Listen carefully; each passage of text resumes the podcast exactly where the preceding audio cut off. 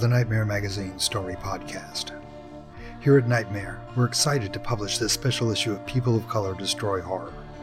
Our guest editor and original fiction editor is Silvia Moreno Garcia. Our reprints were selected by Tananarive Due.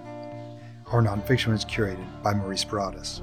Our podcast guest producer is Because Adam, and I am Terence Taylor, your guest host for this broadcast.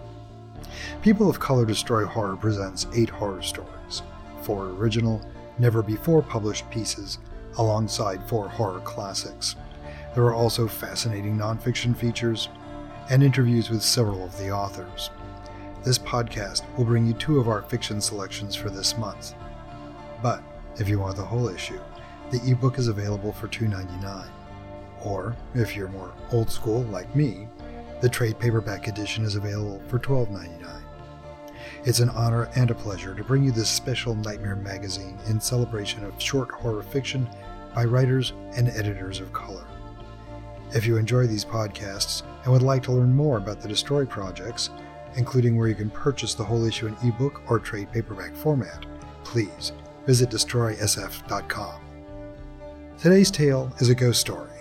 One of the advantages of a collection like this is that the concept of color covers a lot of ground. This issue introduces us to people, places, and cultures not usually seen in horror. Author Nadia takes us to Jakarta, where she lived with her Javanese father and American mother until shortly after Indonesia's violent transition to democracy in 1998. The story is set against the aftermath of that history, and the ghosts in it are of more than one variety. I identified with her vision of an indigenous culture overwhelmed by tourists and their attitudes towards locals, as my neighborhood in Brooklyn becomes a local attraction filled with city bikes to accommodate them while they eat up our parking. More and more, I feel like an outsider on my own streets as they are filled with happy and occasionally unhappy vacationers. But I also felt the pain of loss that torments two of Nadia's characters, and their desire to be reunited or reconciled with the dead. What ghosts are, what they do, and what they want may be different from culture to culture, but when you're in a country where you don't know the conventions, today's story tells us it may be better not to ask for a ghost story or ask to meet one unless you know who or what you're going to get. So, on that uneasy thought, get ready to take a trip with Wish You Were Here by Nadia Bulkin, as performed by Because Adam. Wish You Were Here by Nadia Bulkin. Tell us a ghost story, said one of the women, the pouty one, the one named Melissa. She was the nice, friendly one for now, the one asking questions, the one who wanted to stop at every little roadside fruit stall and pose next to every possibly rabid monkey. But Dimas knew this kind of tourist. Eventually, she was going to exhaust herself, and then, fueled by high metabolism and the vengeance of unmet expectations, she was going to become his worst enemy. That was why he was counting on the other woman, Rose, to keep the group stable when they reached their breaking point, which was probably going to be on day three. He could already tell that both Melissa's and Rose's men would be useless. For now, however, the tour was still in its honeymoon phase. Melissa was still excited, leaning out of the seatbelt that Dimas had forced her to buckle. Rose's man Ben's cell phone was still fully charged, and Melissa's man Josh was still full from breakfast, too. Rose was, well, it was hard to tell how she was, sitting in the back row and not having spoken the whole morning except to say that she and her husband had slept fine. So, Rose was fine. A ghost story, eh? Dimas glanced over at his driver, Nyoman, who shrugged. Well, here's a story. An army unit is sent to a remote village in the middle of the jungle in order to move the villagers to a new settlement that's, uh, less remote. They need the land for an army base. But the villagers have lived there for a hundred years, and even though the government offered to buy the land many times, they always refused to go. So the army drives up to the village in the middle of the night. They go to the first house on the main road. Nobody home. They go to the second house. Nobody home there either. Third house. Nobody home, said Ben. Right. Nobody home. So the soldiers look at each other and say, Where is everyone? Did they evacuate? Why did they leave all their belongings? Then, suddenly, they realize one of their men is missing. All that's left is his head. The soldiers panic. They're shooting at shadows, but it doesn't help. One by one, they're all killed by something that can't quite see, until finally, there's only one soldier left, and he's out of bullets. He squats down by a chicken coop, closes his eyes, and prays to Allah as he hears something coming out of the darkness.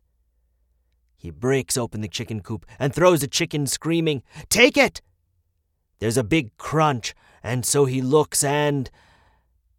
It's a woman except she's got claws on her hands and feet, and her eyes are yellow. She's a tiger woman. Of course, the soldier starts running back toward the trucks. Except this time, all the houses are full. The villagers are home.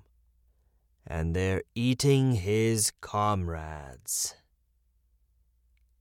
Dimas laughed uncomfortably. Nyoman shot him an odd look. It was indeed an odd story to tell, one he would never have told two months ago. It involved soldiers dying. But in this new, rapidly reforming world, this spinning, twisted lump of mud, nothing was off limits. Or so he'd gathered from the drivers who blasted through Jakarta's red lights, yelling, Reformasi!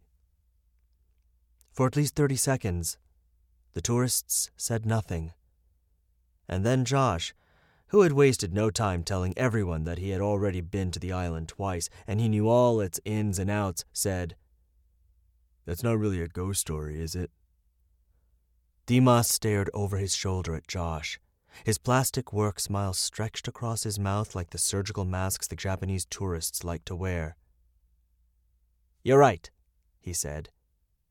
It's not. Josh, clearly uncomfortable, smiled back almost in spite of himself.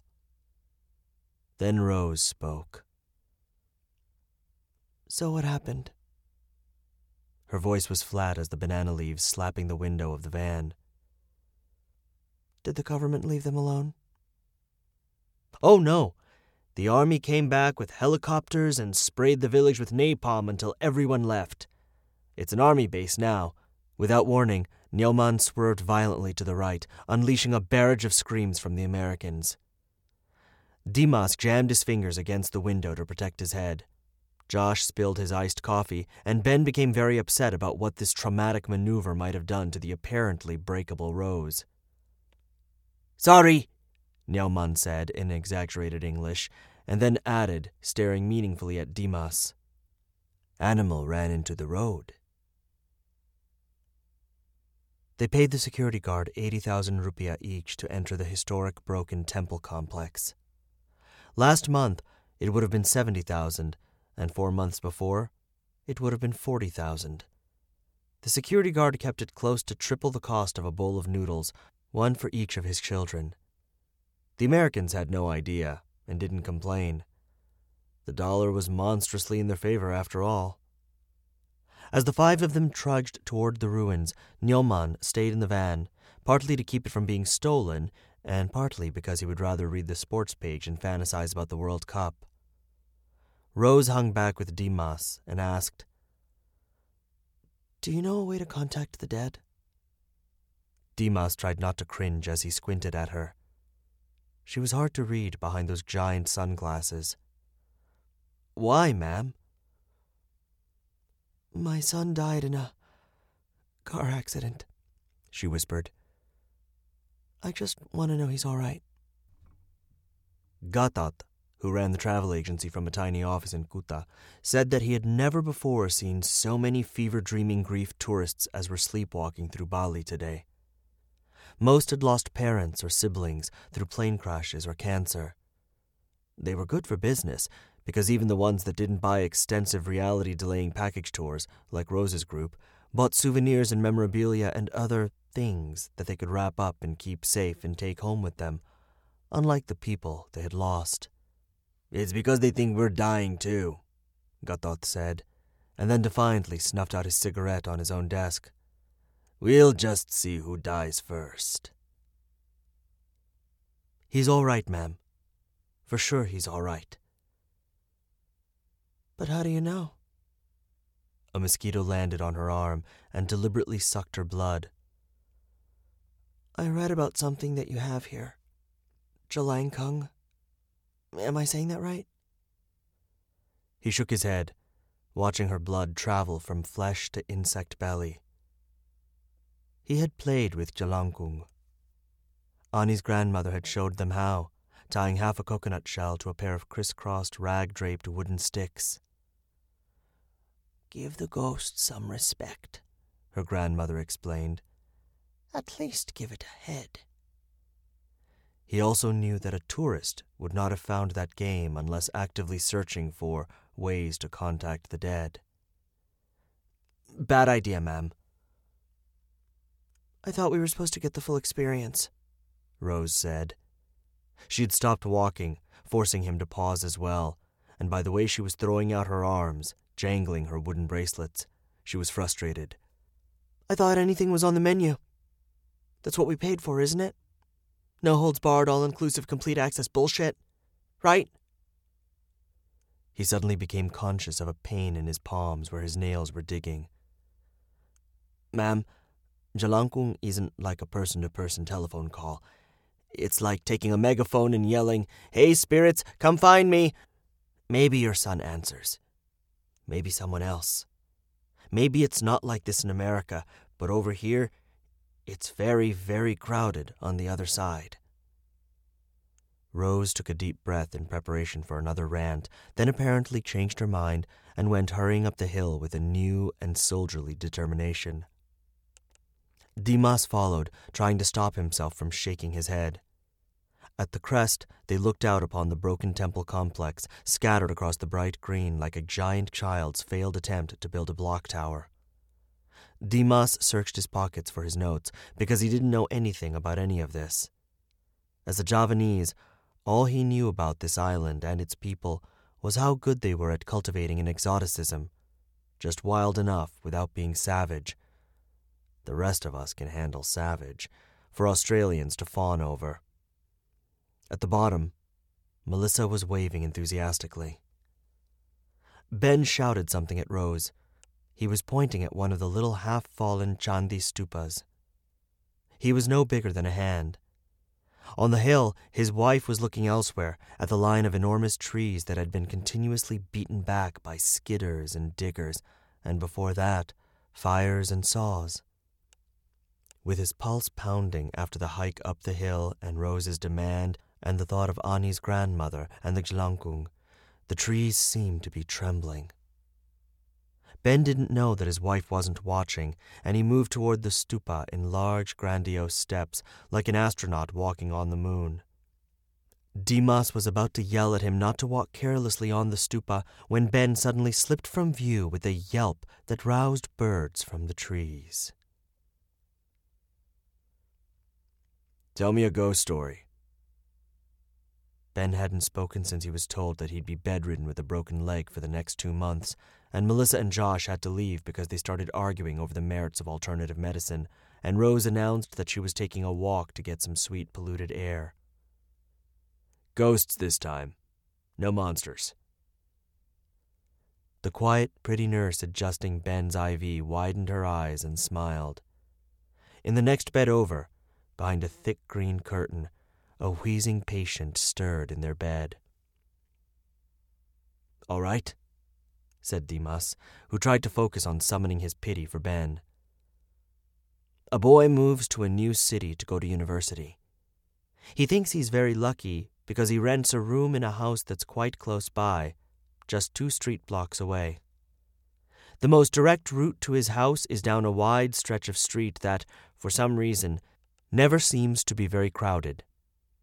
The buildings on either side are either abandoned or under construction. Taxis and Becak don't use the road. It's very strange, he thinks. He walks down the path a couple times, in daytime, and doesn't see anything peculiar. But most of the time, he tries to avoid it just like everyone else. So one night, he's at the university very late because he has exams and he's trying to study, and the electricity goes on and off at his house. Finally, he packs his things when he can't stay awake anymore, and as he leaves campus, decides that he can't be bothered to take the long way around to his house. He takes the direct route. The first thing he notices is that a strange fog is just sitting in the street, like a landed cloud. The second thing he notices is that there's a figure in the fog ahead of him a crying, bloody man in rags. The boy has enough sense to know this isn't good, so he tries to swerve around the man, except the man then appears again right in front of him, weeping, Help me. The boy doesn't say anything and picks up his pace and feels someone grab him from behind. It's a woman this time, with her eye gouged out, saying, It hurts. The boy pushes her off and runs straight into a body that doesn't even have a head, just arms reaching out to take hold of him. Eventually, he just begins to pray as he runs, and eventually the ghosts stop coming so close, and he's able to run the rest of the way home. When he gets home, he asks his old landlord, who's smoking a cigarette on the porch, what that street is. The landlord says Oh, that's where they killed communists in this city in 1965. They dumped the bodies in the gutter. Tell me, boy, what did they say to you? And the boy says, Well, I think they were asking me for help. And so the landlord leans forward and says, They'll need it in hell. It wasn't a very good story, but Dimas didn't know how else to finish it. He had heard iterations of the story from several friends of friends over the years, always about a neighborhood that no one seemed to know of, and that cold razor wire line had always been the ending. Ben didn't care because he was asleep from all the pain medication he'd requested, but the nurse was staring at Dimas incredulously. There's a road like that where I'm from, too, she whispered. But why would you go and tell him? He doesn't understand what it was like. Neither she nor Dimas would have been old enough to have any real memory of 1965, but she wasn't talking about that. She was talking about institutional genetic knowledge, the amorphous plasma that stitched acquired data together into one cohesive rational narrative. He wanted a ghost story, Dimas said with a shrug. That one has a lot of them. Half an hour later, the Americans reconvened for a team meeting in Ben's room. Ben was still unconscious, and they didn't want to disturb him, they said, but apparently they needed his body to be their non voting witness. Rose sat down near the bed and silently held Ben's hand, and Dimas started to excuse himself. But she stopped him with a set of cool fingers pressed persistently to the spot where his pulse hit his wrist. We've decided to go on with the tour, she said. Her voice was utterly without effect. Behind her, Melissa and Josh were uncomfortably squirming, sucking mango soda from straws. Where do you think we should go next? Dimas purposefully sat at the end of a row of folding chairs, provided a quick exit if needed, and allowed the three Americans to hopefully talk amongst themselves, and thanked God that Melissa, not Rose, demanded to sit next to him so she could ask him as many questions as possible about a dance he knew nothing about. But he had his notes, so he tried to explain to her the story of the stolen princess, her avenging husband, and the demon king. Oh, and the warrior monkeys which made Melissa's eyes gleam. Every so often, Josh would interject, mostly to show that he could. Meanwhile, he could feel Rose staring coldly at him through both of her friends. Take a picture of us, Melissa said, slipping her little black camera into Dimas's hands and then leaning back into Josh. Rose, are you in the picture? Rose had to lean forward to get into view. Her look, naked in its resentment, was so awful that Dimas didn't even wait for Melissa to say, Bally hey! before snapping the picture. He gave Melissa a thumbs up. His plastic smile was starting to ache. After the Kecak performance started, the audience of foreigners and wealthy natives, all from Jakarta, of course, no locals, prepared their cameras. As one Chanticleer led a call and response around a fiery torch, the hundred male performers, sitting in concentric rings on the ground, shook as if inhabited by the splintered spirit of a cackling gecko god, arms outstretched and fingers frantically twitching. Dimas wondered how it felt, pretending to be possessed every sundown. He imagined them on their smoking break, sneering at tourists while they argued over where to buy shabu. The fire leapt as Australian winds brought the night in, and the heavily made up princess, legs wrapped so tightly that she seemed to have the lower body of a goldfish, began to skulk among the men. Ani had died in a fire. At least he assumed so, based on the charred remains of her family's convenience store. He told her to leave. He'd even told her to leave the city the day after the students were shot in the street. But she dawdled froze, as if she wanted it to end this way. Ani did talk fatalistically about the fate of the nation after the IMF deal was made and Parliament re elected the general for the seventh time. Nothing ever changes, she said. But then they suddenly, violently did.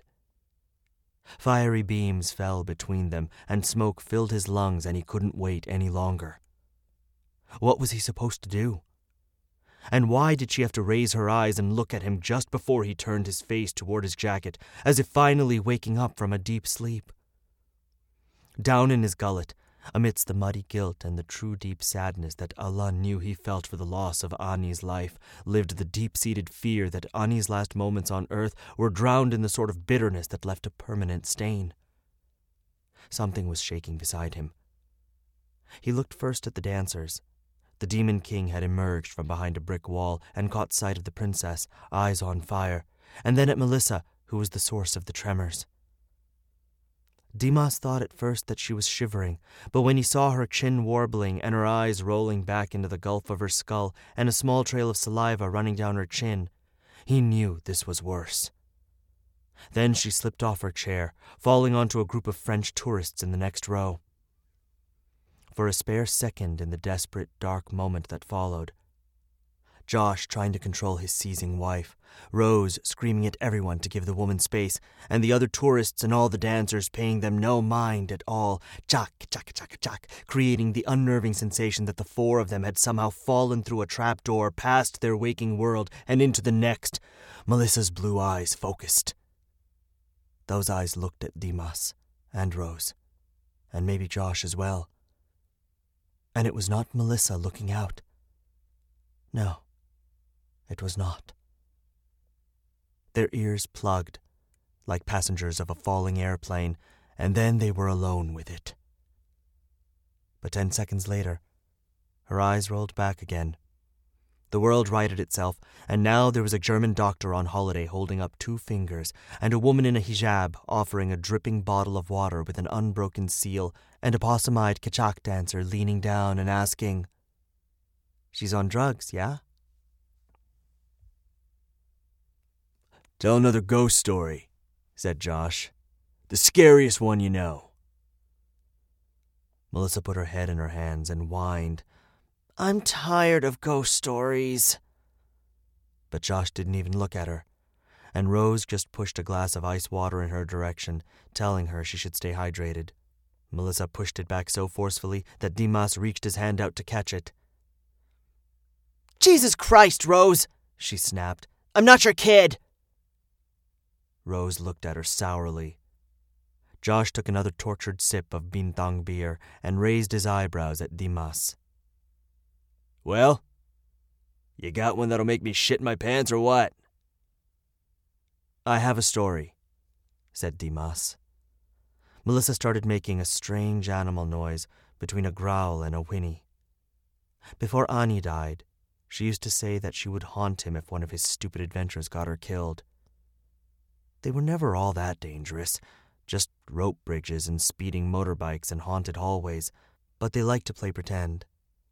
And Ani would lean in and say, If I don't make it, I'll come back to get you. Melissa, who was supposedly all better now, sat like a limp doll on the bench beside him, her jaw slightly slack as she stared ahead into the street at the humming mass of travelers moving slowly in the half light. A pregnant woman. Dimas started, then took a deep breath and began again. A pregnant woman is tossing and turning in her bedroom in the middle of the night. She's been sick. She doesn't know what time it is, just that it's dark and she should be sleeping. But the lights to the living room are still on, and her mother in law asks her through the door if she's hungry. No, thank you, she says. What about some water? No, she doesn't want water either. How is she feeling? Is she cold? And the pregnant woman finally says, loudly this time, I don't need anything. So then her husband comes in the room and wants to know who she's shouting at, because his mother's not due to arrive until the next morning. So now the woman knows that she's being chased by a kuntilanak. That's the name of the ghost. Everyone here knows what it is. She's the ghost of a woman who died in childbirth and is searching for babies and blood in the afterlife. A group of sunburned, middle aged Australians burst out laughing or crying next to them, hard to tell which. They had their own tragedies, their own demons to run from. Dimas looked back at his own cohort, but only Rose met his gaze. Melissa was humming along to Hotel California, which had started playing over the Club Lizard speaker system for the sixth time that night. Josh was finally looking at Melissa, scorn mixed with longing. So the woman gets a pair of scissors from the bathroom and goes back to bed with the scissors clenched in her hand. She goes to sleep. It's still dark when she wakes up again, and there's a shape leaning down over her and because she's a brave woman, she stabs it right where she's supposed to in the back of the head. The creature falls, and she turns on the light and realizes it's her husband. And not only has she killed him, her beloved, the father of her child, but now she's alone with the Kuntilanak. Rose stared at him in hurt and shock. Out of the corner of his eye, he saw that Melissa had struck up a conversation with the man in snakeskin sitting next to her. He didn't seem to be part of the Australian group. I'm sorry, Dimas whispered. I don't know why I picked that story. I have an idea for a scary story, said Josh. How about if you talk about what's going to happen to this country once it splits into 27 pieces? How about that? What happens when all these fucking people, he waved his beer around, even though two thirds of the people in Club Lizard were tourists, realize that they don't have to worry about the military reining them in anymore? Why don't you give us a prediction for how fast things are going to burn down once the inmates are running the asylum? Dimas wondered if Josh had perhaps forgotten that he could speak English. He thought of Gatot's defiance. We'll just see who dies first, and forced himself to smile at Josh. He could see Melissa getting up and walking away with her new friend. Rose sitting in the dark, slowly opening and closing a pair of scissors. Ben eaten alive by mosquitoes in the hospital. And he saw himself in his sordid and bloody hometown, running through empty streets toward what used to be Chinatown, toward the burning building where he knew Ani would be waiting. Hopefully, by the time the world ends, you'll be gone he told Josh, who didn't respond because he'd just now realized that the woman he'd walked through customs with, walked down the aisle with, was slipping quietly away into slippery anonymity, fallen down a crevasse in the known world. It happens all the time. No one knew what dim, damp alley Melissa had disappeared into, and Josh was too angry to care. Fuck her, he said. She does this all the time. Remember Rio? She'll come back when she runs out of cash. The bitch. He kicked out a stop sign, covered in missing persons flyers for tourists who had largely lost themselves at will. We love you. We miss you. Please come home. As they ambled back to the hotel, Rose tried again. Please help me talk to my son, she begged. I know you can. I know you know how.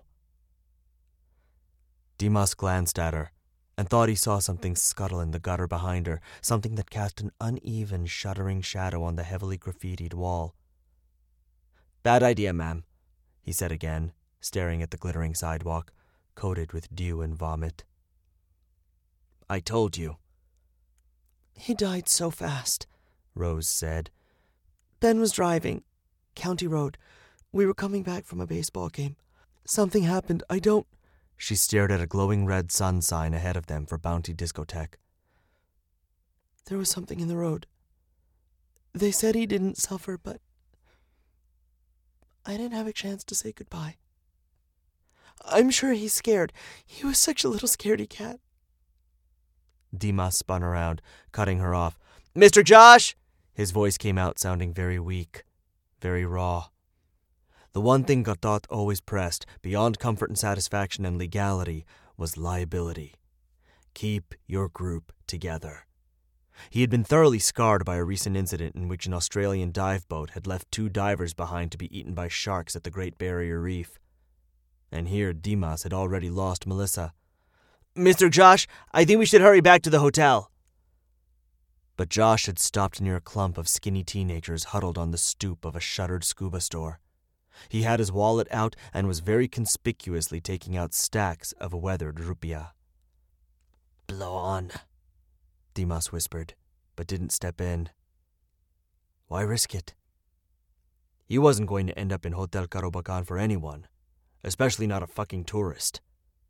He counted to ten, trying to still his nerves and the sense that something besides motor exhaust and patchouli was swirling around them, until Josh stuffed a little plastic baggie into his back pocket and sullenly resumed walking. He could never sleep in the dark, said Rose. But neither can I. Shapes look different. A local call girl in garish theater makeup stumbled out of Bounty, followed by an anxious looking man three times her age. Melissa! Josh screamed at the call girl, who looked over her shoulder at him and sneered. Go home, you wanker! Her companion shouted. Josh slapped his hand on the hood of a nearby car. Thank God, no alarm, and shouted back, Come make me! It was a bad idea from the start. Cops were never very far from Bounty, and these days they, like everyone else in the country, were teetering on a knife's edge.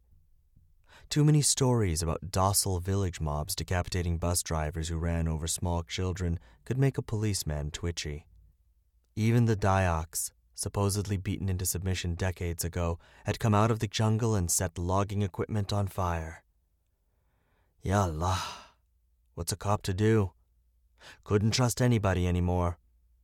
Not even two drunk Westerners who would have been sent home to their hotels in the good old days. The British man and the call girl eventually teetered away down Jalan Legian, but when the cops found ecstasy in Josh's pocket, that was it. Some chlorine stained kids in sporty beachwear came out of Bounty to point and laugh, but Dimas hurried Rose away to the growling sound of what Dimas could only hope was thunder rolling down from the highlands. Tell me a ghost story. A real one this time. He wanted to tell her that they had all been real, or might as well have been. He could have told a thousand other anecdotes about mysterious lights and strange coincidences and unexplained illnesses and visions of dead passengers seen by only half the bus. But they had wanted stories, hadn't they? Stories with a setup and an escalation and a terrible, brutal denouement. This is the last one, he said, and meant that. because there was a more than decent possibility that he would not make it to the final day five. He had seen another humanoid shadow while brushing his teeth the night before, and then found the window to his third floor apartment open and the drapes dancing, and he knew they were being hunted. Correction. He was being hunted and Allah had sent Ghost Seeker Rose to Gatot's tropical adventure tours in order to let him know that it was time for him to buck up and stop running from his fate, soldier. Dimas was driving this time. He told Nyoman where they were going. The huge, unfinished Bali Grand Hotel, and Nyoman had laughed in his face and demanded double a day's pay to make the drive, which Dimas didn't feel like asking Rose about. Rose was cradling the hodgepodge shopping bag of a Jelangkung's component parts two broomsticks, half a coconut, permanent marker, incense, twine, a Superman shirt because her son's favorite character was Superman, papers stolen from the hotel room, on her lap, as if they were the very bones of her child. My friend, my best friend, died in a fire, along with her father and grandmother. Some people he shook his head. What to call them? Psychopaths? Murderers? He'd run the streets alongside them, silent while they yelled. Some very angry people set fire to their store. I was in there with them, trying to convince them to leave the city because I could see it coming. Not the fire, of course, or the riots. But once the fires started, I knew what would be burned. His lip quivered. I got out. Because I didn't wait. I was scared, you know. I thought I was going to die. I convinced myself that she'd follow if she saw me running. I thought she'd make it out. I stood outside the building for ten minutes, I think, waiting for her. And and she didn't make it. He glanced back at Rose through the rearview mirror. She didn't make it. And ever oh. since, I've been afraid of seeing her. Around campus, on the street, even in a room full of people. I can't look at faces too closely. Because I left her, you see. Because that sort of betrayal leaves a a mark in the world, like a cigarette burn. I got so scared that I couldn't leave my house, but even then I could feel someone sitting on the couch and just looking at me. That's why I decided to leave Jakarta. Just being near those buildings, I couldn't. I could feel her spirit, her energy. There was a small white mass in the road ahead that he realized in a few moments was a goat. He slowed to a stop, hoping the engine roar would scare it into moving, but its milky eyes barely registered the vehicle. Sighing, he kept his foot on the brake. He contemplated telling her that after a few lonely months, Ani had apparently found him again, bringing with her the shadows, the whispers, the cold sensation of being under someone's eye the hazy cloud of a spirit's hug, the sick in the gut feeling of hovering by a bungee cord over the gaping maw of the great unseen world. But when he opened his mouth, he was too afraid to say the words out loud. Rose's voice had softened when she spoke next. I know what that's like. After your son died? Even before that. It got stronger after Connor died, but I'd felt it for a long time. A presence. That feeling like even when you're alone in a locked room, you're never alone. Then she chuckled and wiped a tear out of the corner of her eye. Ben always called it my guardian angel. I think he was just trying to make me feel better. But I've been thinking that maybe he's right. Who's to say it's not a guardian angel? Who's to say your friend's angry at you? Maybe she's just watching over you. The goat's minder, an old man with a long beard, came out of the bushes and pushed the goat along with a few swats of a small stick. The old man flashed a black toothed smile at their van. No, Not quite at the guilt eaten man at the wheel, nor the mournful woman in the back seat, but at something just behind them. Something that must have been beautiful. I'd be angry, was all Dimas said. The Bali Grand would have been horrific had it been allowed to live. It was gaudy, too heavy and too white, and far too marbled for the gentle green hills it was nestled in. The general's son had signed off on the final design after an extended stay at the casino hotels of Las Vegas. Thankfully, the project ran out of money during the financial crisis, leaving the hotel unfinished with its very bones exposed, like the broken open jaws of a long dead giant. Rumor was that the general's son still lurked somewhere amongst the pillars and arches, but that was bullshit. Everyone knew he was hiding in Europe, in a premium suite of a hotel he hadn't designed. The Bali Grand was still horrific now, but for different reasons. Under the flapping tarps and abandoned construction equipment, it was undoubtedly haunted, if not by dead workers, then by the ghosts of offshore private loans and weakly regulated banks. Dimas and Rose went to the partially constructed lobby, where tile floors had been laid and a patchwork roof had been erected to build their conduit, the Jelangkung. Then they leaned the doll against the wall to watch them eat their martabak and wait for night to fall. Nothing happened the last time Dimas played this game, with Ani and a couple other jokers at school. No one had been expecting anything, of course, they were just bored and trying to take their minds off exams. They gave the coconut shell a googly face and asked the oxygen molecules in cigarette smoke whether they would pass their tests. Nothing tuned into their antenna. But this time, as Dimas led Rose in a shaky overture to the spirit world, where having a little party, he felt that he was practically inviting Ani, whatever was left of Ani, to come forward. Dimas saw Rose holding the wooden creature, turning the broomstick body gently in her hands like one of those hunchbacked beach women who traverse the littered coastline, hawking umbrellas and massages and temporary tattoos, and closed his eyes. Imagined the peace of the sea. He only opened them after he felt the pressure in the room plummet, as if an anchor had dragged him and Rose and the Bali Grand Hotel ten meters below the surface with tensed muscles and an aching top row of teeth. He expected to see Ani levitating above the Jelangkung with peeling skin and denouncing eyes. But though the darkness had grown touchably thick beyond their struggling candlelight, he saw nothing. Just Rose, gagging on something lodged in her throat. Miss Rose? Are you all right? Rose was not fine. At that moment, Rose was a broken vase, and someone, something that wasn't Rose, came spilling out of her like a gush of tar and slithered across the floor. No, not Rose.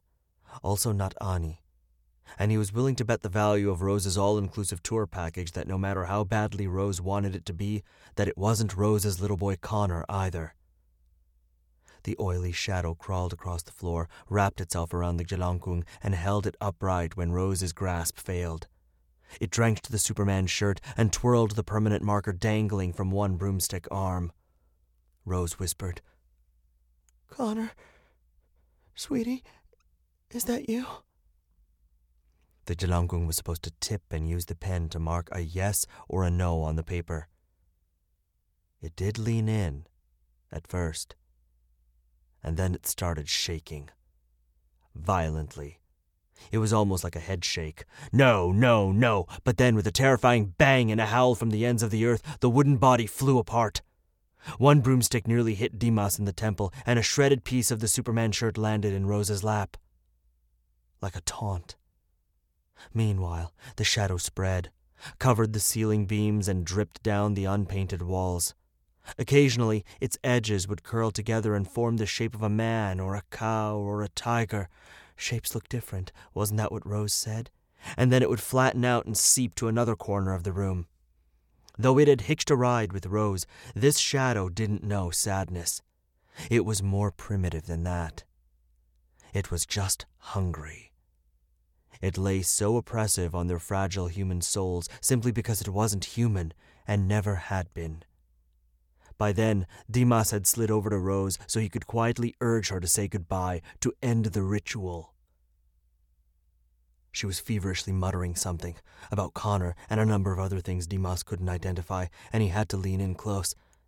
Miss Rose, you have to close the door. This only made her whisper more frantically, clenching the Superman rag to her chest. Miss Rose, close the door so we can drive away. We can go to Kuta, see your husband. Can't leave it. Did she mean the presence? I can't leave. Every human cell in his body wanted to leave because it knew this feeling and wanted to survive. This thing had come to this country wrapped around Rose's skeleton. It wouldn't have chased him. He'd have gotten away. Yet he helplessly sank to his knees as if his feet were lodged in mud. Ani's legacy, he supposed. Because that was when he finally felt her outside of her normal Jakartan habitat. The same electric seizure he'd feel when pedaling past her blackened building or the empty, tortured malls where they used to fantasize about a someday life of large televisions and luxury brands.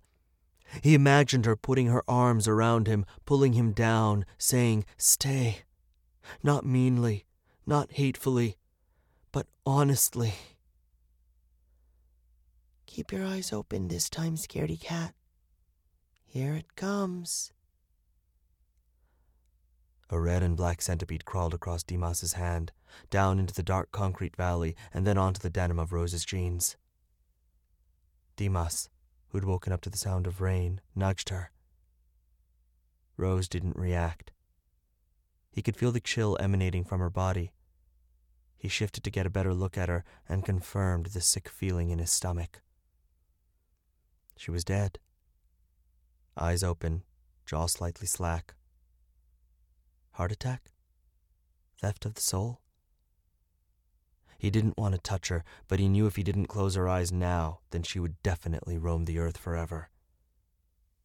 Very cautiously, he crossed the empty expanse of the hotel lobby, watching for shadows or drops in atmospheric pressure or noises of any kind. Nothing but the rain gave him goosebumps. He ran to the van, not bothering to shield his head. He told the first cops he could find. Two boys who probably should have been guarding a mall in Denpasar. For some reason, conditioning? They believed his story and promised to go up to the Bali Grand just as soon as the rain cleared up. Then Dimas drove back to Kuta. He thought about checking on Ben at the hospital or Josh at the prison, but decided not to do either. Not yet. He didn't even know where he'd find Melissa if he'd find Melissa. Probably in the crime and punishment section of the Bali Post. So instead, he went to see Freddy, a tattoo artist who specialized in painting visions of the bug eyed Tuti Barong, the good spirit king. Freddy welcomed him in and sat him down in front of the television. On the table were video cases of Freddy's favorite horror movies a plastic mess of red eyes and long black hair and frightened, stupid teens. Dimas thought of The Forgotten, the legendary ghost story that the censorship board locked up years ago on account of being cursed. Rumor had it that a real ghost had been caught on camera during filming and that a critic had died of a heart attack during an early screening at Pondok Indah Mall. He didn't remember what it was about anymore. Something about a dead witch and a secret room. Tell me a ghost story. Hey, did you ever track down The Forgotten? You know, the cursed movie? Freddy laughed. Why? You want to watch it? I did find it, my friend, but it was nothing special. Turns out it was banned because the movie didn't have any kiai come in to beat up the evil spirit by the grace of Allah. He handed Dimas a bowl of cup noodles. Can you believe it? So stupid. But at least we can watch all the shitty movies we want now, after Reformasi. Dimas wasn't convinced that the little vice president currently on television would change the rules of the censorship board, but he had been wrong before. Right now, The little vice president was forbidding the sort of language that had gotten Ani killed for being Chinese, for not being a true daughter of the land. So there was that. Freddie sat down on the couch with his own cup noodles and switched to the jittery black of Channel 4, where a movie was already playing. A lady ghost in a white shift was moving without weight through a foggy cemetery. If it started with her, it would end with her. She'd been terribly wronged. She'd be avenged. I think I did something terrible, Dimas said. Freddie sighed. You need to forgive yourself, Mas. She's not going to come all the way back here just to forgive you. She has better things to do now, right? She's at peace. Let her go. A stray memory flickered of Ani snorting iced tea out her nose at something he'd said about a teacher. I don't mean that. So what now? You left a tourist somewhere? I think I let something loose something they were carrying with them. What, like heroin? No, something worse.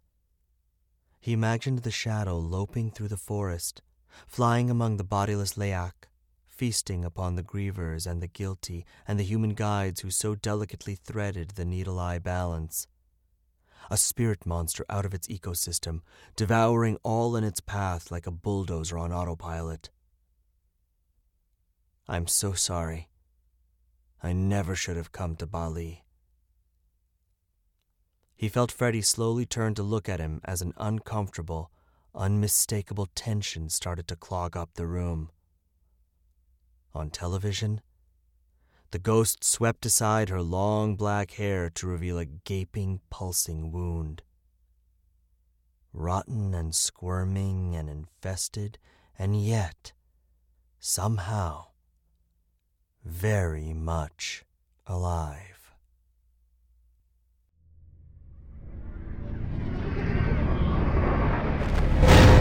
Hello, Nightmare listeners and readers. Alasdair from Pseudopod here. Since you've been listening to People of Colour destroy horror, Nightmare has invited us to point you to another story. For Halloween, Pseudopod will be running The Show by Priya Sharma, which was picked up for the print edition of this month's Nightmare magazine. While you're visiting Pseudopod Towers at pseudopod.org, do check out our 10th anniversary celebration.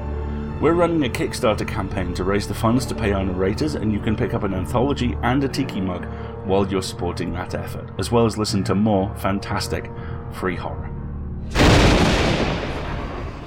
Welcome back. You have just heard Because Adam narrating Wish You Were Here by Nadia Bulkin. Nadia is a three time Shirley Jackson Award nominee who writes scary stories about the scary world we live in. Her stories have recently appeared in the Aickman's Heirs, Autumn Cthulhu, Casilda's Song, She Walks in Shadows, and the Mammoth Book of Cthulhu anthologies. Others are forthcoming in the Madness of Dr. Caligari collection and the Dark magazine. She remains a true believer in Reformasi and can be found online at nadiabulkin.wordpress.com. This story, copyright 2016 by Nadia Bulkin, first appeared in Nightmare Magazine's People of Color Destroy Horror special issue, and appears here by permission of the author. We hope you enjoyed it. If you'd like to read more great horror stories, you'll find them every month in Nightmare. If you're not already a subscriber, check your options at nightmare-magazine.com slash subscribe. Our podcast is produced by Skyboat Media, the most respected independent audio production team on the West Coast. It produces the stories for this podcast and are headed by the Audie and Grammy Award winning narrators Stefan Rudnicki and Gabrielle de Cuir. Check out their website at skyboatmedia.com. Music and sound logos are composed and performed by Jack Kincaid. Post production is in association with Jim Freund.